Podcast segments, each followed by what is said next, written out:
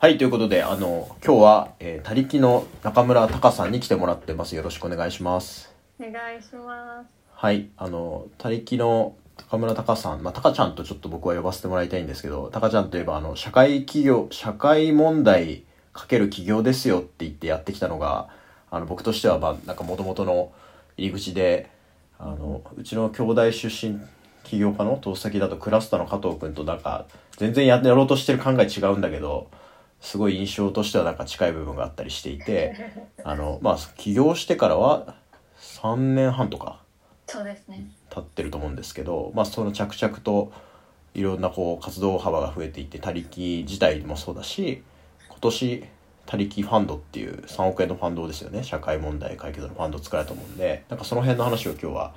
主に聞いていきたいと思っているんでよろしくお願いします。はい。じゃあ最初最初になんかあのタカちゃんのえ他力の、まあ、設立した時の話とかあのご自身のなんかまあ自己紹介企業前後とか自己紹介とか混ぜた感じでお話ししてもらえますか？はい。えっ、と中村隆です。今26歳です。えっ、と私自身はもともとえー東京生まれ東京育ちで大学から京都にいるんですけど大学時代に、えー、と3年ぐらい国際協力というか、まあ、カンボジアに小学校建ててて2つ建て終わったぐらいのタイミングでちょっとこれ一生続けていくのいろいろ大変そうだなっていうのを思ってっていうのもなんか小学校建てるだけで解決される問題ってめちゃくちゃ少ないので、なんかそれだったら例えば国連とか政府みたいな大きいとこ行こうかなみたいな感じで思ってで一旦その学生時代ニューヨークに留学したんですよね。で大統領選の時でトランプが選ばれた2016年なんですけど、その時そのビジネススクールに通いながら報道局でインターンするっていう経験をしてで実際その国連総会だったり大統領選、まあ、政府みたいな大きいとこ見た時にいやこれその大きいところの方が問題解決できるって思ってたけどそうでもないなというかうん。むしろその社会にいる一人一人のプレイヤーが増えたりその一人一人が活動活躍していかないとちょっとこう世の中にある膨大な問題を解決していくには絶対リソース足んないわとか、まあ、絶対動き遅いわっていうのを思ってでまああの会社を作ろうって思ってたわけじゃないんですけどそういうことをなんかで事業としてできないかなっていうのを考えて、えー帰国して大学4年生の時に「まあ、他力」という会社を作りました。で、なので当時はその木下さんにピッチした時にも、まあ、ピッチしたのかさえわかんないですうちはされた記憶は僕はあんまり あんまりない。ごめんなさい。あの僕が聞いてなかった可能性あるんですけど。まあでもあの軽く多分その時からお話ししてたことは、はい。やっぱり社会課題をビジネスで解決する人を増やさなきゃいけなくてでその活動として、まあ、木下さんにご相談してた時は多分コワーキングというかインキュベーション施設作るみたいなうんうんうん。お話をしてたので、まあ、そのタイミングでそのスカイランドからもご出資いただいて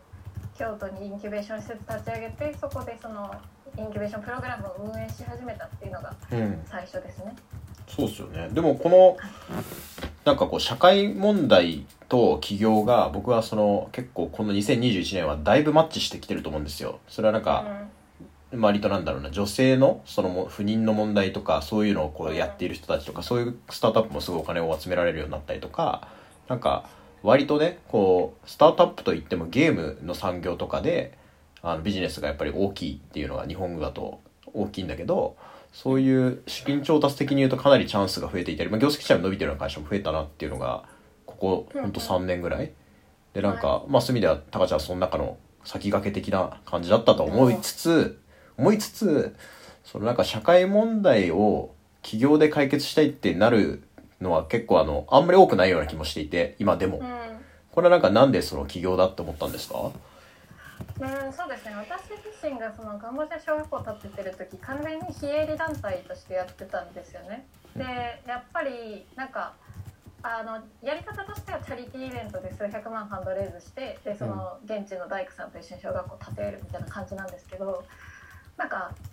一生お金をこう稼ぎ続けなきゃいけないしお金稼ぐのもなんかそのカンボジアの子供がかわいそうだからとかなんかそういうのが結局メッセージになっちゃうんですよね。でそれがすごい持続可能性が低いなって自分でも思ってて、だからむしろその例えばま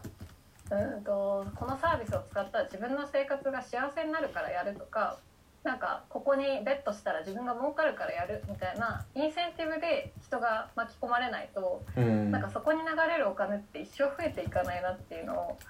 思ったので、まあなんかそのそもそもサービス提供っていう形を通して課題解決する、まあだから自分がいいなって思って買ったら結果的にそれが例えば途上国の支援につながってたとかなんかそういう形じゃないともう一生規模がその社会課題解決っていうマーケット自体の規模が上がんないなっていうのであのそういう方向になりました。なるほどですねでその時にじゃあ起業するとなった時に、まあこはい。結果的にその多分コワーキングスペースをやったりとか、まあ、いろんなことを考えたと思うんですけど、なんか最初はあの具体的に何しようっていうのは決まってたのかとかもうそれをやろうだったのか当時はどんな感じでしたか？そうですね、まあ、その会員人数を増やさなきゃいけないっていうのはずっと思ってたんですけどもともとはなんかあの社会課題をもっとみんなが知れば活動する人が増えるんじゃないかって思っていてでそれはまあ今でも一定数あるとは思うんですけどだからなんか割とウェブメディアに力を入れていこうみたいな時期もあったんですよね。ああ確かでに。確かもなんかし社会課題知ったところでアクション取る人ってやっぱ少ないしそもそもなんかなんだろう社会課題を知りたいっていうインセンティブがある人ってすでに活動してる人なんで、に、うん。そうけ結果的にまあニーズとマッチしてなかったっていうのがあり、まあ、最近はだいぶ変わってるとは思うんですけどじゃあもうすでにマジでやりたい人を応援する方向性の方が一旦は早いなと思って。うんで社会起業家支援とか、まあ、そのインキュベーションっていう方向になったっていう感じですね。なるほどねこの社会起業家支援みたいなコンセプトになったのは2017年のその 11, 11月かな？に起業してそねそのどのタイミングぐらいなんですか？2017年の多分10 9月10月ぐらいにはその構想が固まってて、うん。でなんかそのなんでしょうインキュベーションするなら場所がなきゃいけないとか箱がなきゃいけないっていうのをなんかな短絡的にすごいそう思って、うん。箱作るには金が必要だってなって多分木下さんにも、うん。あの相談しに行ったみたいな感じだと思います。ね。これ僕あのえテックインアジアってあのカンファレンスであってますよね、一番最初は、はい。あれって、その兄弟生だったけどその、まあそういう資金会社作ろうかなって思ってなんかさんあのボランティアスタッフやってましたよね確か。はいはい。あれで僕は会ってその、まあ、むしろ起業した方がいいと。起業今で起業しろ言ったとは思うんだけどそのなんかあの時って僕会話を細かく覚えていないんですけどはい。あのなんか起業したいんですけどみたいな話で来てくれてたのかとかなんか自分自身はどう考えてあのイベントまず参加してたんですか？えっと、その時はなんか学生団体みたいな感じで一応活動はしてたんですけど、うです私就職する予定だったんで、はいはいはい。法人作ろうみたいなのあんまり思ってなくてでその時にでもなんか友達に誘われて、はイベントスタッフやんないみたいな感じで言われてなんかすごいそのあんまり知らない世界だったからスタートアップのテックの、はいはいはい。で興味あると思って行ってで木下さん見てうわ投資家の人生で見たの初めてだと思って。そんな、あの、見た目から面白いとか別にないんで、なんか、そんなこと言われても。そう生の投資家じゃんと思って。でその時はあの木下さんとの話は多分なんかバーベキューしましょうとか、はい。なんかあのワーキングとかハイブ遊びに来てねとか、はいはいはい。なんかそういう友達みたいな話しましたよそうだよね。でもなんか、すごいその場で結構話しましたけどね。うん。そうでしたっけ？いやいやいや、その、あ、違う。他の、いわゆるボランティアスタッフとの人たちとそんなにいっぱい喋ってないっていう意味でね。その僕は、あだその当時その場で話したのは、タカちゃん以外別に僕覚えてないんで、そういう意味では、僕はすごい、あの、他の人とそんな話してなくて、その、結構喋った印象があるんだけどね、ということですね。りがとうございます。それで、で、え、でも起業しようってなったのは、あの、それで、そのイベントがあって、そうですね。でえっとまあその起業家インキュベーションの方がこうインパクトがありそうだというかその解決策としてクリティカルそうだっていうのを思った時にでも結局その自分が非営利で苦労してきた経験があるのでやっぱビジネスとしてやりたいし、まあ、全員にはちゃんとこうお給料払いたいみたいなのを思ってじゃあ会社にするかって学った時に、うん。そういえば木下さん作ったら出資するって言ってたな。なるほど。あと言ってくださったのは、その起業家の人が10回ぐらいそのもう、まあ、例えば会いに来たりとかうん。その自分の事業のアップデートを話しに来てくれてたらなんかそれはもう出資したくなるよねみたいな話をうん。されてたので、うなんかこれ僕がですよね？はい木下さん言いましたね多分ねそれね。そういう、はい。てかどこでも言ってますね僕。その10回ぐらい会いに行こうと思ったら2回目ぐらいで出資されました。あそうなんだ。じゃあそこは粘り強くコミュニケーションしてもいいのかなと思ってくれててはい。そしたらすぐ決まったわみたいな感じな部分がそうそうそう。あそうなんだ。すごいおもろいな。なるほどね。じゃあそうやって会社としてはじゃあスタートして、まあ、コワーキングスペースも京都に今立ちましたよね。はい。まあでも一応あの2019年の5月ぐらいにクローズしました、そうですよね。はい。これはなんかこんなかこの期間の間ではそのどんな活動があってとかそのどう事業軸変えていこうとかそういうのもあったのかもしれないんでどういうふうにこう考えて動いていったんですか？あーまずその2017年私が創業したタイミングから2019年ぐらいまではこう学生企業ブームがうん。なんかめちゃくちゃ関西であった時期ででその時にちょうどそのスター地方からのスタートアップも盛り上げていこうねみたいな波もあり、まあ、何回目だっていう感じかもしれないんですけど、うんうん。ありなんかそのコワーキングの乱立とかそういうなんかサービスプログラム提供みたいなのが関西でもめちゃくちゃ増えたタイミングだったんですよおね。おはいはいでなんかそれを見ていく中で、まあ、自分たちもその何十人かの起業家のお手伝いしながら自分たち伴走するのめちゃくちゃ得意だし起業家に寄り添うのは、まあ、私自身が起業家だからすごい得意なんだけど別に箱運営に関しては全然なんかそんなに熱意ないわと思って。うんうんで逆にその箱があって中身が作れないみたいなソフトが作れないみたいなところがこう乱立してたので、はいじゃあ私たちソフト側になろうと思ってで箱はまあ維持費もかかるし、うんその広い場所だから家賃もかかったんでやめようってなりましたね。なるほどねここ、まあ、1年ぐらいというか2年ぐらいでもいいんですけど、まあ、ファンドを作るまでの間とかで、その活動としてのメインにしてたものとかなんだったらどういうビジネスとしてやってたとかはどんな形だったんですか、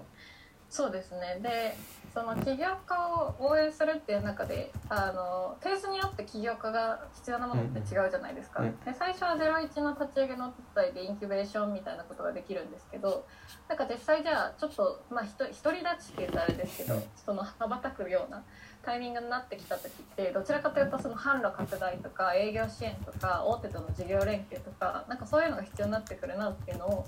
まあ思ったのでその実際大手さんと組んでそのお手伝いができないかっていうのをうん模索してたのが多分その次の年ぐらいでなのであのそれこそ島津製作所っていう京都の上場企業の事業開発入りながらスタートアップつなげるとかあとまあ今でもやってますけど例えば新規バスさんっていう兵庫のうん上場会社のバス会社さんにあのマッチングするような社会起業家の方をつなぎするとかなんかそういうことをやってましたね。うんこれはそのなんか京都のオープンイノベーションみたいなことのこう文脈というか京都関西のかな、のあたりをやってるっていうのはあのあったと思うんですけどこのあたりは自分でなんか営業してこう島津さんなんか一緒にやっていきましょうとかみたいな感じだったのかなんかどうやってこう、まあ、ある意味実績とか拡大していったんですか？自分自身は。それもそれもよく考えたらうん。木下さんがなんはい。かオープンイノベーション儲かんじゃないみたいな、はい。ふりをしてくれて、もうしましたねでもね。はい。うん。してくださってでそれまでは多分そんなになんかガチでやっていこうって思ってなかったと思うんですけど、なるほど確かにってなっていやでも私しかいないし営業とか無理ですみたいなうんうん。感じでなってたところでたまたまその社会起業家向けにやってたイベントに大手のその事業開発系の方が遊びに来てくださったんですよ、オープンなイベントで。でそれをなんかそのこの起業家向けのプログラムをその大手の新規事業開発向けにアレンジしてできないかっていうのを提案いただいて、まあ、それが島津さんなんですけど、でそれであのぜひやらせてくださいっていうことで始まったのがありますね。それはイベントとかは結構創業してから割とずっとやってる印象があるんだけどなんかクォーターに1回とかなのかもっとやってるとかなんかどういうペースなのかそれとも割とずっと続けたのか波もあるとかはどうだったんですか？あそうですね。まあでも基本的にクォーターに1回ぐらいのペースでやってると思うんですけどもともと年2回年12回、うん。そのでコロナ前は300人ぐらい集まるイベントやってて、木下さんにもうんうん訪最初の頃に。さったはい、あれとかを、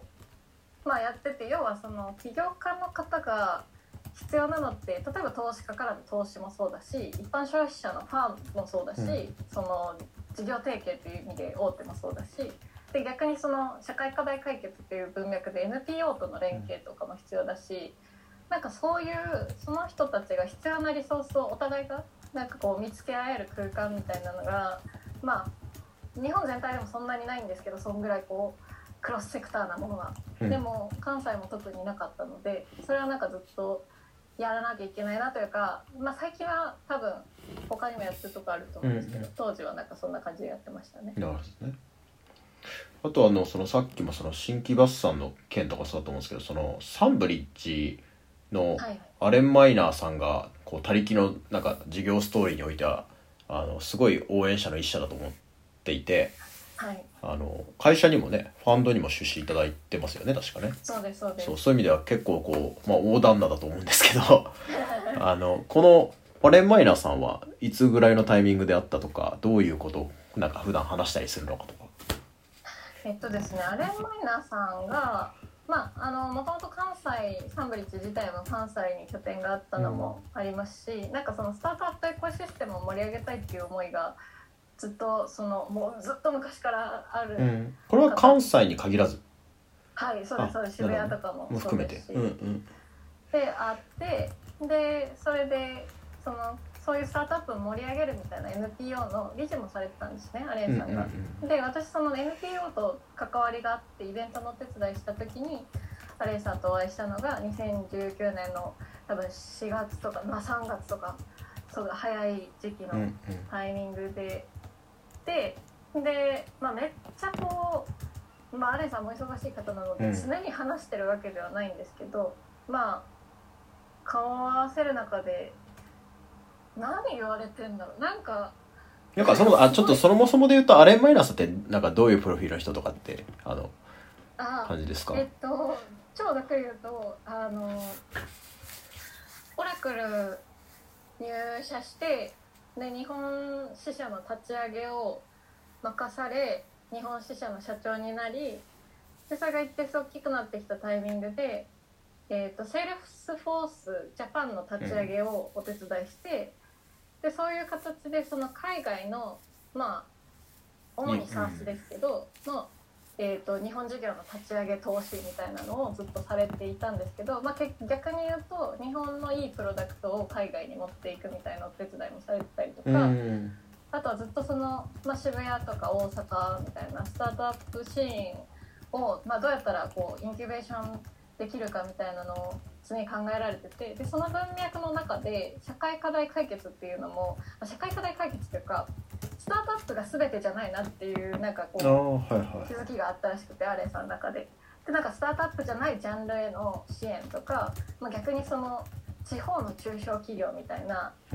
えー、と利益率は高くないんだけど安定的な経営が長く見込めるものに対するなんかこう応援とかなんかそういうこういろんなジャンルへの興味を持ち始めて今ね。に至るみたいな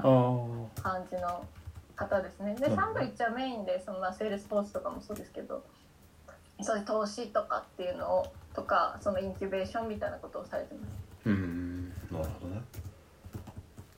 アレンさんに最初に会った時とかまあなんか2回目3回目とかで何か何かが起きたんだと思うんだけどその時はなんか具体的に何を言われたんとかってありますか？あーあスタあ前提僕とやりたいことが全く一緒って言われたんですよ。でその社起業家に対してうん。例えば金融機関とか投資家とか逆にその、まあ、一般消費者とかそういうリソースをつなげる機能を自社の中で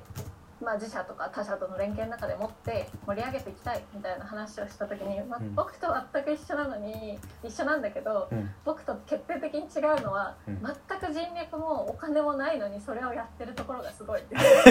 なんかなんかこうあのディスられてますよねこれ。いやいやいやいやもうあれさんなりの最大限の多分。いやそうですよ優しい方。いや分かってます。いやそういや僕もあのソフトな人のことは知ってるんですけどでもあの その言葉だけ聞くとね。じゃあそう正面から言われていやでも確かにみたいな。だってだからだからこそその自分がその人脈とかあのお金っていう意味でもなんか何かしらの力になれたらいいなとか一緒に何かできたらいいなっていうことを言っていただいたっていう感じなるほどね。これすごいいい話ですねアレンさんのやつアレンさんめっちゃいい人。はい。いやいやアレンさんがっていうかこのアレンさんとの出会いっていうかそのうん。なんかすごいなんか余談なんだけどその、はい。京都周りでいうとあの堀場製作所ってあるじゃないですか、なんか村口さんっていう、まあ、日本のベンチャーキャピタルの祖みたいな、N、NTVP っていうのはい。本とかもいっぱい出されて、まあ、DNA 通したこと有名ですけど彼がなんかファンドのジャフコから独立した時にそのファンドのコンセプト持って紹介とその堀場さんにあの話しに行ってもうすでに結構まあまあなご高齢だったらしいんですよでそれでこうファンドでこうなんか本当にスタートアップやんないとダメなんだっていうのをその今だったら独立系の人いっぱいいますけどなんか金融型じゃなく金融機関のパー型じゃなくてそのパートナーシップみたいな形で独立系でやっぱり個人が責任を持ってやっていかないとダメなんですみたいなことを堀場さんに言ったらそれまでなんか全然こう動かなかったんだけどあの急にあの「それだよ!」ってなって出資が決まったって話を昔えー。聞いたことがありますよね。堀場さんすごいですね。そう。だからなんかそれを今、まあ、京都つながりも含めて勝手に思い起こして確すかに。ごいなみたいな。確かに。そうね。なんでまあそういうことなんですね。アレンさんとはじゃあそうやって出会ってきてて。で今もあであれですよね。その新規バッサンっていうのはそのサンブリッジと一緒にやってるなんかファンドみたいのがあってそれにタカちゃんはそのはい入るっていうかなんだろうメンバーパー、はい。外部パートナーみたいな感じで最初入った感じでしたよね。そうですそうです、うんうん。あのーえーサンブリッジが GP ので、えー、と新木場さんが LP のファンドがうん。2019年の6月に立ち上がっ、まあ、立ち上がったというか始動してうん。でそのまあその直前ぐらいのタイミングでアレンさんとお会いしてたので、うんうんうん。なんかもしそのやりたいことにつながるんだったらぜひ一緒にどうですかってお誘いいただいたっていう感じ、うんうん、なんかこっからいわゆるこう他力ファンド含めた VC 活動にそのちょっと移していきたいんですけど話をはいはい。そのまあ自分でスタートアップやって2年後ぐらいにじゃあそのサンブリッジの話をがあったわけですよね。そうですまあうん。1年一年ぐらい。半一年半か。あ1年半ぐらいか。でなんかそれで1年半スタートアップやってみた目線とある意味 VC にまあうんうん。その時は多分自分のファンドじゃなくてその外部ベンチャーパートナーだったと思うんですけどそういう形はい変わったと思うんですがなんか、まあ、見える世界変わる部分あると思うんですよ。でそれはなんか何をこう思ったっていうのはありますか？その、まあ、社会企業みたいなテーマもあの込みでもいいしうん。別でもいいと思うんで。そうですね。まあ、前提その1年半の中で社会課題解決の中でもスタートアップ的に成長できるジャンルとそのスモールビジネスでビジネスとして成り立つジャンルともう本当に寄付でしか今は運営する方法がこの世界にないなみたいなジャンルとあるなっていうのが分かったんですよね。うんなんか創業前とかはえっとまあ、何でもビジネスできたらいいなって思ってたんですけど、まあ、実際それはちょっとすごい難しかったっていうのがあってでそれを思った時にまあ今はそう私たちもまだまだこう元手が足りない状態だからビジネスになるものっていうのを優先的に応援していきたいなっていうのがありましたと。うんうんでなった時に実際 VC に入ってそのリスクマネーで起業家を応援していくっていうのが思ってた100倍ハードルが高い高いハードルが高いっていうのはうんそのジャッジのハードルが高いんだなっていうのをまあおーもう多分そういうメンツだったっていうのもあるかもしれないんですけどあってだからその私私というか他力はスカイランドさんとかうん。そのイーストベンチャーズさんとかサンブリッジさんとかうん。なんかもうすごいなんでしょう。ある種もうなんだろうすごい信頼してもらってるのが本人なのかなんかこう めちゃくちゃ干渉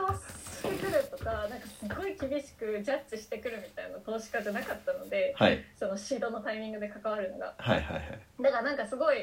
なんでしょうあこんなにうん旗から見たら儲かってたりとか、うんうん。そのすごいこう、まあ、SNS とかでもバズってたりとか、はいはい。なんか起業家もすごいいいって評判高い会社さんでさえも、うん。結構残酷に断ったりするんだなっていうああなるほどね。まず前提目の当たりにしたのとあと逆に言うと数日さえ作れちゃえば出資はできるなんかその会社が例えばなんか EXIT が想定以上にあの遅かったりとかしても、うんうん。もう出資し一回出資してしまえばもう手伝うしかないじゃないですか。あもう仲間だからね。そうそうそう、仲間だからだから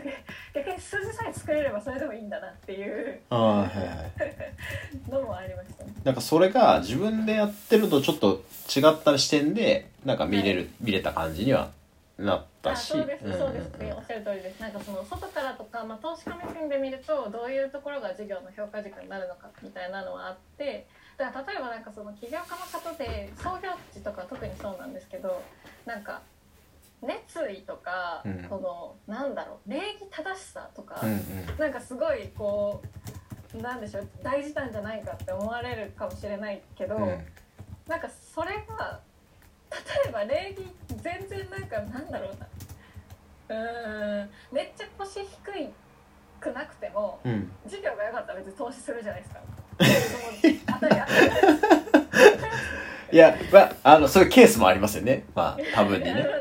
その相手にリスペクトがなかったらちょっと人間的にどうなの？ってなりますけど別になんかすごいヘコヘコしてる必要なんて全くないし。ああはいはいなんかそのめっちゃ熱く語ってくるとかじゃなくてもなんかそのなんでしょうあこの授業が本当にもうずっと熱意を込めてやりたいことなんだなっていうのが伝われば別にいいし、うんうんうん。なんかその起業家の創業した時に投資家に見られてるって思ってたことと全然違うみたいな本当ありますよね。面白いですねでも確かにそのもちろんなんかいい人である方が楽あのコミュニケーションが楽ですけど あのそうですよね事業が良ければなんかカバーされたり拾われるっていう部分なんかうん他の部分が仮になんかこう取ってたりとか課題があってもやっぱりとても評価されたりチャンスを得やすいってのありますよね。うんうんうんですね。まあでも逆に確かにそういう意味で言うと事業がよくわかんない、まあ、シードとか特に事業はよくわかんないけど人はめちゃくちゃいいから出資したくなるとかありますよね逆に。まあそうなんだよね私。とかそうだと思うんですけど。ああでもそうですね僕もシード投してるからあのいい人に投資したいなっていう目線は正直強いかもしれないですね。そうですよね。うんうんわかりますなるほどねなるほどでそれで、まあ、VC にまあこう入り込んでいってる部分があると思うんですけどじゃあサンブリッジに関わった時とかにもう他力ファンド構想とか例えば起業した時から他力ファンド構想みたいなのあったんでしたっけ？あえっとですねファンドという形ではないんですけど結局その起業家が成功したら自分たちも成功するようにするにはお金の流れ的に多分何かしらの出資みたいな髪型をしてた方がしてするしかないんだろうなっていうのはぼんやり思ってて、でなんでなんかそのでも自分たちがお金ないから例えばその瞑想してたのはあの予診みたいなのをうんうん。その今って個人の AI 予診とか結構あると思うんですけど、うんうんその起業家版で特に事業立ち上げ初期段階での予診を例えばシステムとして作ってで金融機関からの融資をその若干手数料取ってこうできるようにするとかなんかそういうそのお金の流し方とか自分たちの関与仕方みたいなのいろいろ考えてた結果いやさ先に自分たちでお金集めて出資したりとかして関与してどういう事業伸びるかとかどういう企業家を応援したいかみたいなデータ貯めてからそういうことやった方がいいなっていうのにうん。結論としては至ってでまあその幸運にも、まあ、サンブリッジ含め何社かそのベンチャーキャピタルとかなんかそういう投資のなんかおはおなんだろう仕事に携わらせてもらう機会があったのででまあ今自分が一番知ってることはベンチャーキャピタルだなっていうそのお金を融通するっていう意味では、って思って、まあ、他力ファンドに至りました。なるほどね。他力ファンドも大事だと思ってるんでなんか他力ファンドのこうまあなんかコンセプト？はい。そのどういう人に投資を、まあ、してるしようとしてあのしてすでにしているしようとしているとかなんかファンドとしてこうこういうポジションでやっていこうみたいなところを教えてもらえますか、うんうん。はい。えっ、と、まあ、前提その社会課題解決っていうのを目的にしている起業家を応援しています。でまあそれはその社会課題解決って何なのっていう定義もあると思うんですけど、うん。でまあ分かりやすいのはこう SDGs に挙げられてるような項目で、なんかまあ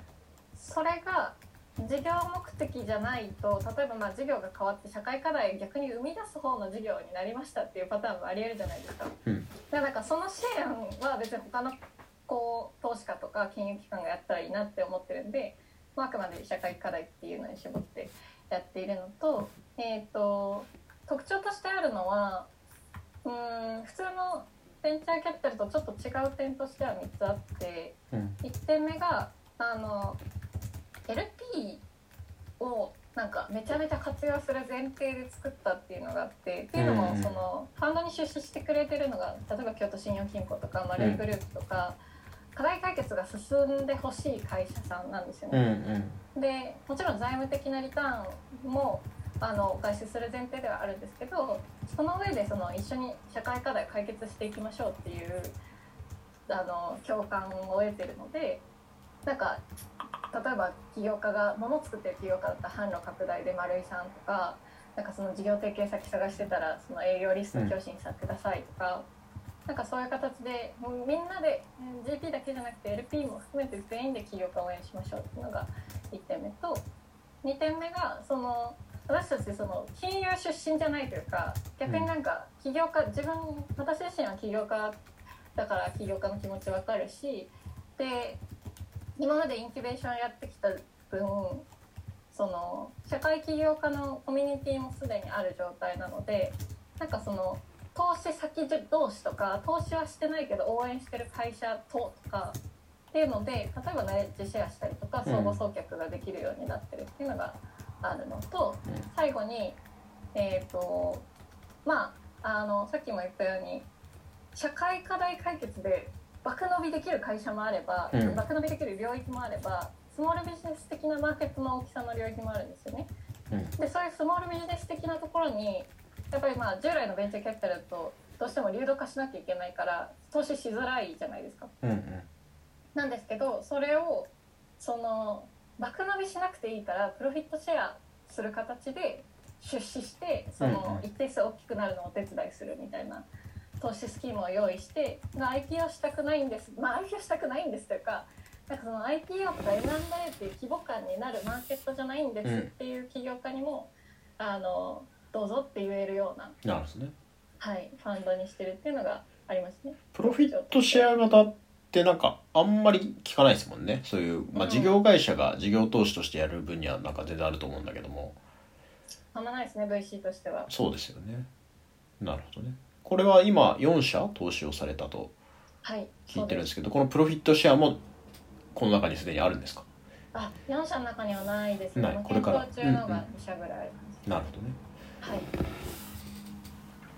なんか一押しなこういう会社に今やっているとかこういう会社にこう投資するとかそういうのありますか？あー、えっと、そうですね。にどの企業も推しなんだあまあそうでしょうけどね。会社に投資していくかっていう話でいくと、なんか私たち、これなんか逆に木下さんに聞きたいんですけど、私たちなんか3点軸を持ってて一応、はい。あの社会課題その取り組んでる課題に対して専門性が高いどれくらい高いかっていうところとあの実際その社会的インパクトっていうのをどれくらい出していきたいか。まあ要はうんと売上とか成長率は後からついてくるっていう発想で、どんくらいインパクトを残して、まあ、それが達成結果的に達成されるかっていううん。ところと、まあ、拡大性と3点目がなんか木下さんもずっと言ってくれてますけど、続けてたらどうにかなるうん。ってきっとそうだなって、うん私も創業3年だとすごい思ってて、だからなんか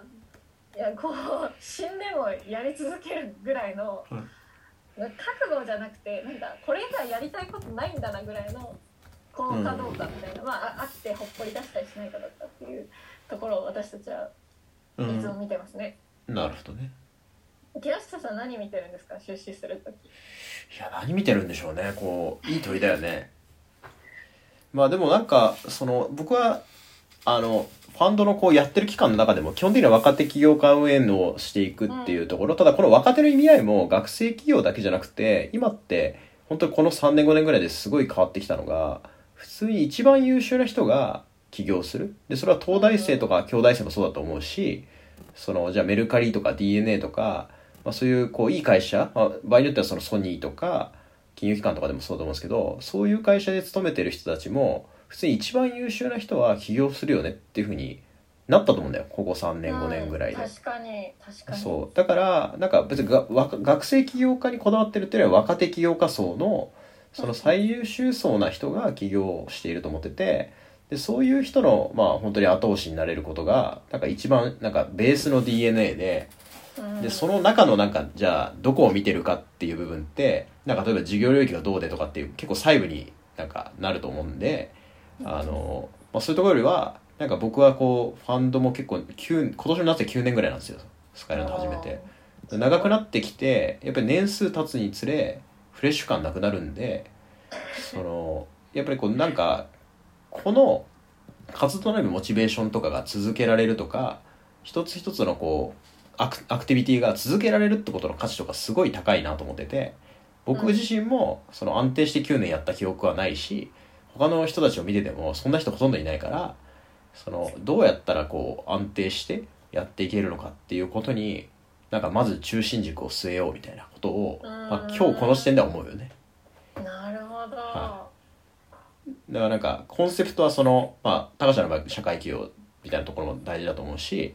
その僕の場合その多分若手企業最優秀層の若手企業みたいなところにすごい興味があったりするんだけどただこれを時代とともに変わっていく中でなんか続けるの難しいと思ってるんですよ。いろんな理由で。だからそこをちゃんとキープするっていう時になんか何が必要なのかなっていうのをこう変えていくっていうのがなんか本当にこのベースの部分だけどね、はい、考えてることだったりしますよね。なるほど。確かに。うん。だからそういう意味ではなんかこのポッドキャストを最近始めてこれも全然にわかであの本当昨日今日始めたような感じなんだけど実はすごい良くてそのブログとかねさっきも話したと思うんですけどブログ記事とかを書く方が実は大変で音声とかの方がこう一発撮りにすると結構簡単なんでなんかそう続けやすいかなっていうので僕自身結構力を入れるべきだと今思ってやってるんですけどね。おお素晴らしい。いやいやいや。続いてほしい。いや続けますよ。もう2週3週と高ちゃん出てもらったりしよう。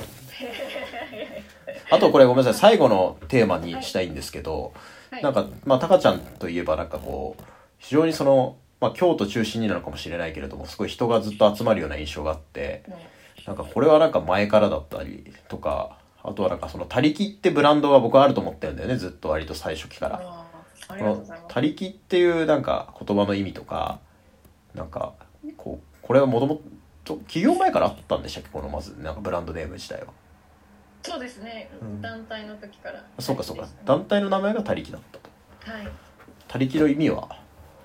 他力本願。それを採用している背景はどんな感じなんですか？えーまあでも結局その出発点としては自分が課題解決をする人だともうどうしても足りないからみんなが頑張ってもらわなきゃいけないっていううん。ところで、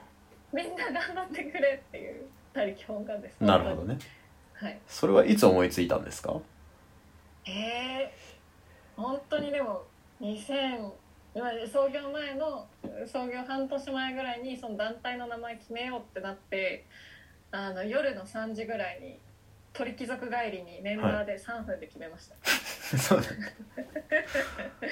でもいい名前って言われるんじゃないですか？はい、なんかありがたいことにめちゃくちゃ言われます、そうだよね。なるほどね。あとはなんかこう仲間が集まってくる背景ってなんだなんか仲間っていうのが社員だったりとかそういうこう起業家もだと思うんですけどなんかそういう人たちがなんでじゃあまあ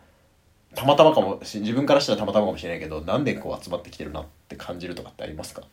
あーえっとですねなんかな何個かあると思うんでままだまだなんですけど前提全然まだまだできてなくてただすごくこうやっててよかったなって思ってることはまずなんかストーリーが明確なことだと思っててなんかさっき私の自己紹介もしましたけどなんか全てが合点がいく話なんですよね多分みんなこうこういう経験したからこういうことやり始めてでその中でこういう経験したから今これが必要だと思ってるみたいなストーリーが明確でかつそれがまあ社会性が高いっていうのもあってその人が共感しやすいし人がなんかこう力を貸してくれやすいなっていうのはその前提としてあると思います。で起業家の皆さんが集まってくれるのは、まあ、集まってくれてるのか分かんないですけど集まってくれてずっとなんかいい印象を持っててくれてる方々が言ってくださるのはすごいなんか寄り添ってくれるっていうのは言われていて。ぶっちゃけなんか私自身も別に他力以外のその職歴が正社員としての職歴は別にないし、でかつねまだ26歳でこうリソースも全然小金さんがおっしゃる通りない中で、できることって言ったら寄り添って本当に必要なものを考えてなんか自分で集められないかとかなんか提案してみるとかっていうことぐらいでしかないからもう逆にそれ以外できなかったっていう意味でもあるんですけどっていうところはなんかすごいなんでしょう皆さんが。まあ逆にそれで起業家の皆さんとかが「他力がこんなことしてくれたから自分他力が困ったら」とか「他力が何か求めてたらそこに応じよう」みたいな感じで応援してくださったり人紹介してくださったりするとかなんかそういうのはあるかなと思いますね。なるほどね。まあでもいい出会いがたくさんあってこう高ちゃんが成り立ってるって感じですよね。えー、でも木下さんはいろいろたくさん紹介してくれたじゃないですか。いやいやいやもう本当にちょっとわかりました。今のね株主が集まってるのも木下さんのご紹介なんで。まあでもみんな応援してると思うんで。そうですね。あとなんかじゃあ最後になんか今年2021年もまあ半分ぐらいまで来てるんですけどなんか今年はこれはちょっと一個やりあのファンド発表はもうすでにしたと思うんですけど、はい、まあ今年なんかこれは一個やりたいなみたいなものがあれば。そうですね。ファンド発表としかも子会社設立までしたんで。お確かにそうですね。そうよくわかんないんですけどあのうん今特にこう自分の中でトピックになってるのが結局そのえーと、VC っていう形でスケールするビジネスは応援できるようになったけどスモールビジネスの応援の仕方ってもっといろいろありそうだなっていうのを思っててで特に立ち上げ初期のタイミングで。でそのお金を入れるっていうのがずっと私の中には念頭にあったけどお金を入れる以外でビジネスの拡大をお手伝いしてでその、まあ、自分たちの利がある方法っていうのはないのかなっていうのをえーと、ここ半年ぐらい考えて検証してました。で